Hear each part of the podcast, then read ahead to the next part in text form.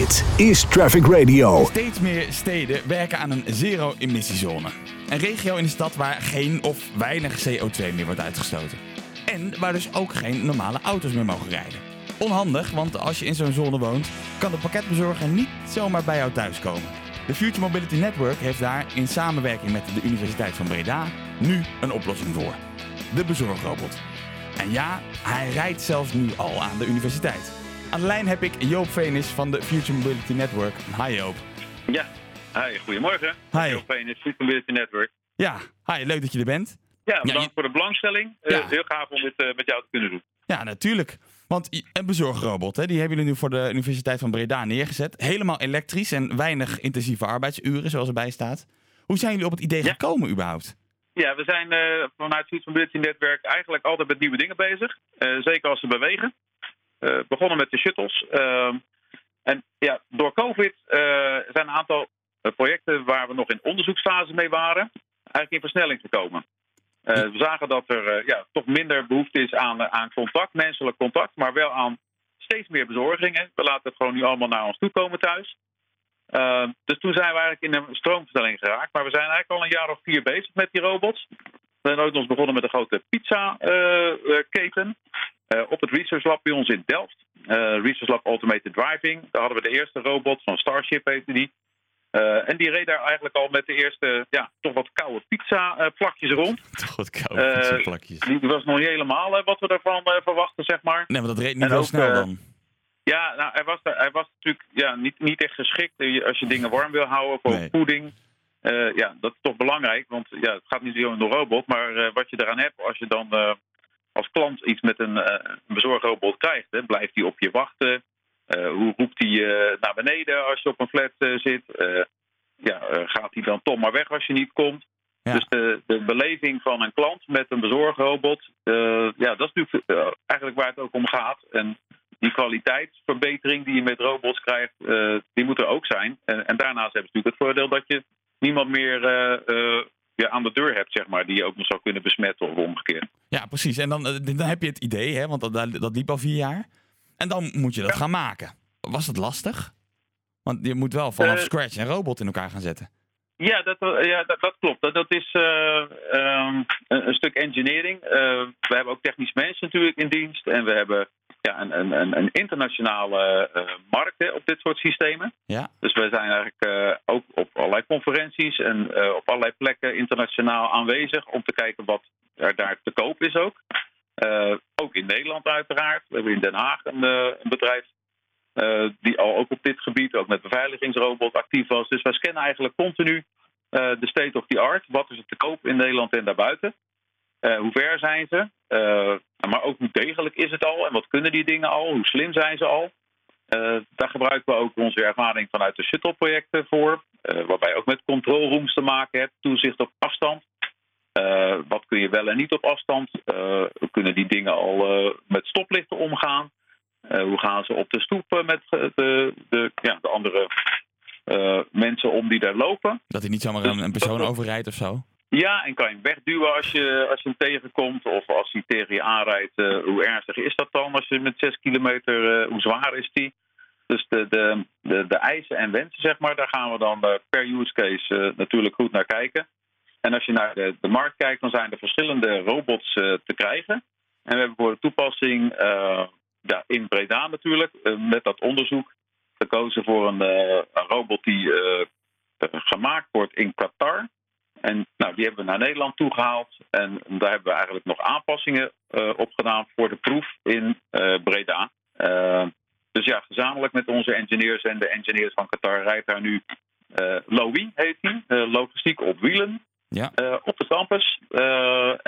Die bezorgt met name voor conciërges, papier, onderdelen, dingen waar ze normaal mee over de campus wandelen. Want het ene en het andere gebouw, dat zit nu in Loi.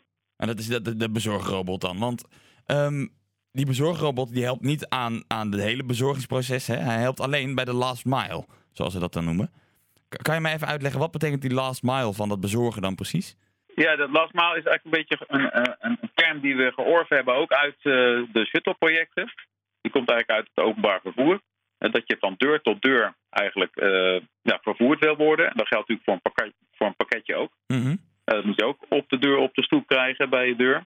Dus de last mile is eigenlijk ook het stukje in de distributie, als je dat dan naar logistiek brengt, wat het meest dure stukje van de keten is. Daar zit de bezorger, daar zitten de retouren, daar zitten de wachttijden. Daar zijn mensen niet thuis, daar zit de communicatie op. Dus in die last mile, in dit geval bijvoorbeeld waarbij een maaltijd van een restaurant naar een klant, wordt gesproken eigenlijk over de last mile. En eigenlijk is de laatste stap in de logistieke keten. Dus de bezorging zelf? Ja, de feitelijke bezorging zelf vanuit een punt. En dat kan dus een restaurant zijn, maar dat kan ook een verzamelpunt zijn. En bij die robots, en dat zie je ook in die steden, qua visie, je gaf net die zero-emissiezone aan. Mm-hmm. In die visies van steden komen er ook hubs, logistieke hubs naar voren, waarbij je eigenlijk een overslagpunt krijgt van ook bijvoorbeeld pakketjes. Die worden met vrachtwagens gebracht en die gaan met kleinere elektrische voertuigen dan verder de stad in. En die last mile die concentreert zich op het stukje van zo'n overslaghub naar de voordeur. Ja, dus echt het allerlaatste deel van de bezorging. Precies, ja. Maar je noemde net al een paar shuttles. Want waar werken jullie dan nog meer aan?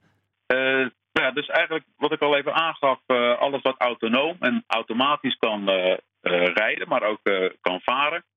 En dat rijden, dat zijn de last mile shuttles. Die worden ingezet bijvoorbeeld tussen een halte van een OV-bedrijf en een ziekenhuis. Of een halte van een OV-bedrijf en een campus. En die rijdt helemaal zelf ook?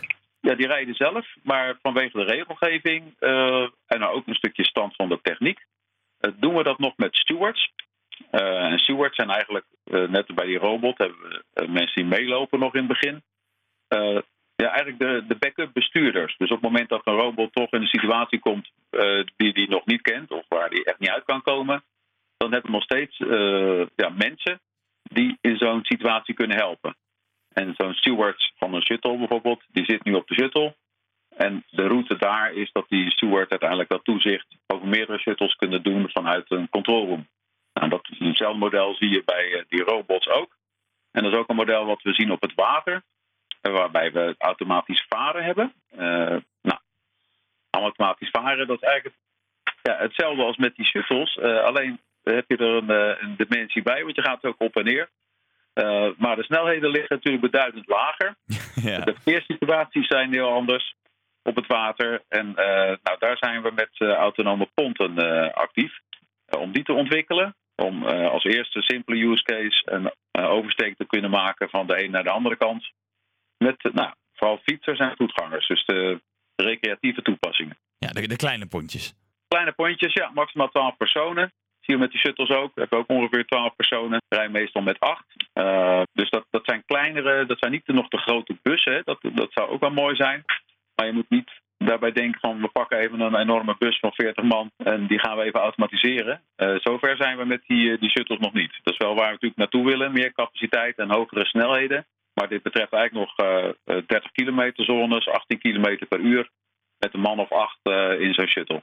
Ja, en dit zijn de uitvoerbare projecten. Hebben jullie nog projecten waar jullie ook nog in de ideeënfase zitten? Ja, dat met name als we kijken naar bijvoorbeeld de luchthavens. Daar werken we nu met partners.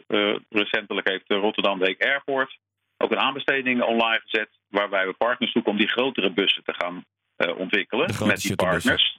Ja, er komt natuurlijk een enorm vliegtuig aan met een hoop mensen ineens. En dan wil je eigenlijk met een grotere bus ook wat sneller, 50 km per uur als het kan. Ja. Naar zo'n haven, zo'n station van Meijersplein bijvoorbeeld, waarmee je dan weer aansluit op Rotterdam, Stad of Delft. Ja. Dus vooral de grote bussen die komen nog langs? Ja, die staan bij ons hoog op de verlanglijst. En niet alleen bij ons, maar ook natuurlijk bij alle professionele concessiehouders, de OV-bedrijven in Nederland. Ja. Die zouden het liefst natuurlijk ook de grotere bussen willen doen.